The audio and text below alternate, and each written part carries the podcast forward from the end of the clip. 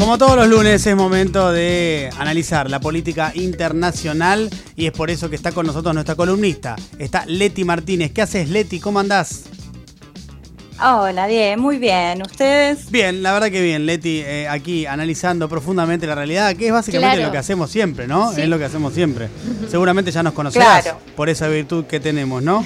Sí, totalmente, totalmente. No me afecta tanto marzo, que veo mucha gente preocupada por marzo. Ajá. ¿no? Me parece que tiene si no mal. estudias. Pero si no estudias, si no Sí. tenés hijos ni hijas, medio que marzo te da igual, ¿o no? Buen punto ese. No, para mí nos quedó como en, en una cuestión así, eh, si querés, inconsciente, que llega marzo y es responsabilidad. De por ahí no cambia tanto Claro, la como- práctica, como- pero te llega. como el llega. domingo. Como el domingo. Claro, te for- es imposible cambiar nuestra Claro. visión sobre marzo. Te formaron así y ya te queda adentro, Sí. ¿viste? Es muy difícil después. Sí. Es muy difícil. Es verdad. Em, Leti, verdad, es verdad. pasemos a hablar de em, eh, lo que pasa con eh, Donald Trump, ¿no? Eh, y em, después vamos a hablar un poco también de Irán, pero arranquemos por Trump. Dale.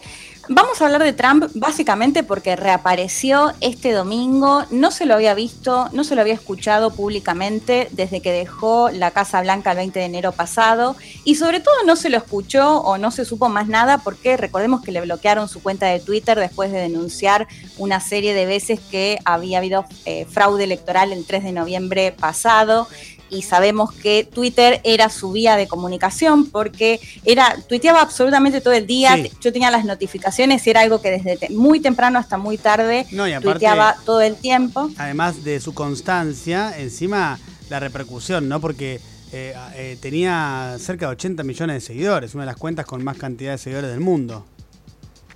Sí, y además la forma también en la que Sí, escribía, la claro. forma en la que se dirigía Sí, y demás sí. siempre generaba mucha repercusión.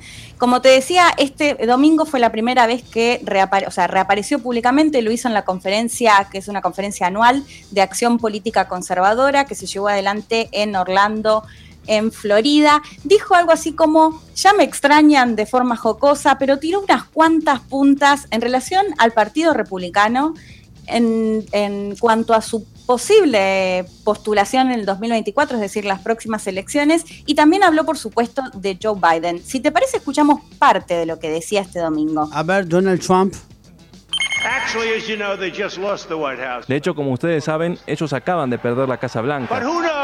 Pero, ¿quién sabe? ¿Quién sabe? Yo podría incluso decidir ganarles por tercera vez. to beat them for a third time? Okay. You know, they kept saying he's going to start a brand new party. Ellos han estado diciendo, van a crear un nuevo partido. Nosotros tenemos el Partido Republicano. Va a estar unido y fuerte como nunca antes. Joe Biden has had the most. Joe Biden ha tenido el primer mes más desastroso de cualquier presidente en la historia moderna. Uy, qué difícil arrancar con un opositor así, ¿eh? ¿No? Ya al mes te está diciendo esto. Y además, Durísimo. otra cuestión, Leti eh, sigue obviamente con la misma línea ne- negadora de reconocer que perdió. O sea, ya se fue, lo sacaron de la Casa Blanca y sigue diciendo que ganó. Por eso habla de ganar por tercera vez eh, las elecciones. Porque él considera que la que Exacto. perdió la ganó. A- alucinante. Sí, decir, además de decir, perdieron recientemente la Casa Blanca, ¿no? Y Claro. quien está en la Casa Blanca ahora es Biden. Bueno, Sí, sí, haciendo sí. referencia a esto, también me parece que ahí tiró varias puntas en lo que te decía. Por un lado, en lo que tiene que ver con el Partido Republicano, porque se especulaba mucho, por un lado, con que él pueda crear un nuevo partido. Sabemos que en Estados Unidos existe el bipartidismo y que si bien se pueden presentar candidatos independientes, es muy difícil si no lo hacen a través del Partido Republicano o demócrata. Bueno, él en este discurso decía, eso es una fake, de ninguna manera yo voy a crear un partido nuevo, el Partido Republicano está más fuerte que nunca. Esto en relación también a que se especulaba con qué podía pasar acerca del apoyo dentro del partido después del segundo juicio político que enfrentó, recordemos, en enero pasado por la toma del Capitolio. Es decir, que de alguna manera va despejando estas dudas. Si bien falta un montón para las elecciones de 2024, sí me parece que es clave en esta reconstrucción, si se quiere, del partido y de cómo va a jugar legislativamente, porque en las elecciones presidenciales del 3 de noviembre además se eligió también a legisladores y, la- y el Senado, que tenía mayoría republicana, pasó a tener como una especie de empate entre 50 y 50, es decir, que ambos partidos van a necesitar negociar para algunas leyes. Y bueno, en este sentido, que sea Donald Trump quien dice, no me retiré, no me quedo en mi casa de Florida apartado, sino que voy a seguir siendo un actor político que aún cuenta con mucho peso de partido, en el Partido Republicano.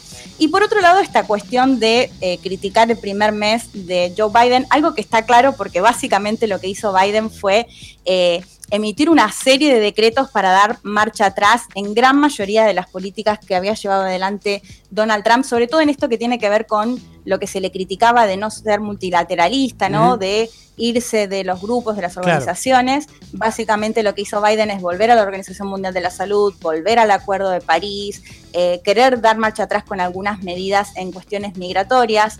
Si no vemos, y esto hay que decir, que tanto republicanos como demócratas siguen con esta continuidad de bombardear otros territorios, sobre todo Medio Oriente, lo vimos la semana pasada. Casi como un hobby, Leti, cada, cada, uno tiene su hobby, no nos vamos a poner a criticar eso, ¿viste? No, no, pero además acá, seas republicano o seas demócrata, eh, bombardean, sobre todo Medio Oriente, seguro. Sí, hay cosas que no se discuten. Estamos todos de acuerdo. Pues las bases de nuestra gran nación. Hay cosas que nos gustan a todos. No hay grieta. No, no, es así. Exacto. No hay grieta. Eh, Biden em, ordenó el primer bombardeo a Siria la semana pasada, que asesinó al menos a 22 personas. Eh, lo que dicen desde el gobierno es que fue en respuesta a ataques por parte de milicias pro-iraníes en territorio iraquí. Eh, el bombardeo de Estados Unidos fue en Siria. Digo, esto quizás no cambia mucho o no cambió, pero bueno, en el resto es lógico que Trump diga que es el peor mes de, los, de, de una de las administraciones más contemporáneas, porque sí, claramente está dando marcha atrás con muchas de esas medidas. Eh, muy brevemente, Diego, quería comentar también lo del plan nuclear eh, de Irán, porque tiene que, ver, con, Trump, tiene que ver con Estados Unidos. Eh, brevemente, el plan se firmó en, en, en 2015 cuando ya se estaba yendo Obama. Lo que generaba, lo que se buscaba con este plan es que porque lo que sostiene Estados Unidos es que Irán quiere enriquecer uranio para tener armas nucleares. Lo que se busca con este plan es que el límite sea el suficiente como para que no pueda eh, obtener armas, sino que sea con un uso o con un fin energético. Esto lo venía cumpliendo Irán, pero Donald Trump, que siempre se había opuesto a este plan, se retiró, o sea, retiró a Estados Unidos de este acuerdo. Lo que pasó fue que el resto de los que participaban, como Rusia, China, algunos países europeos, quedaron medio ahí sin poder hacer nada una vez que se fue Estados Unidos, porque sobre todo lo que empezó a pasar es que volvieron las sanciones a la República Islámica de Irán. ¿Qué se espera entonces ahora? Que Biden vuelva, de, hecho ya extendieron algunas posibles negociaciones para ver si finalmente se vuelve a este acuerdo nuclear con Irán.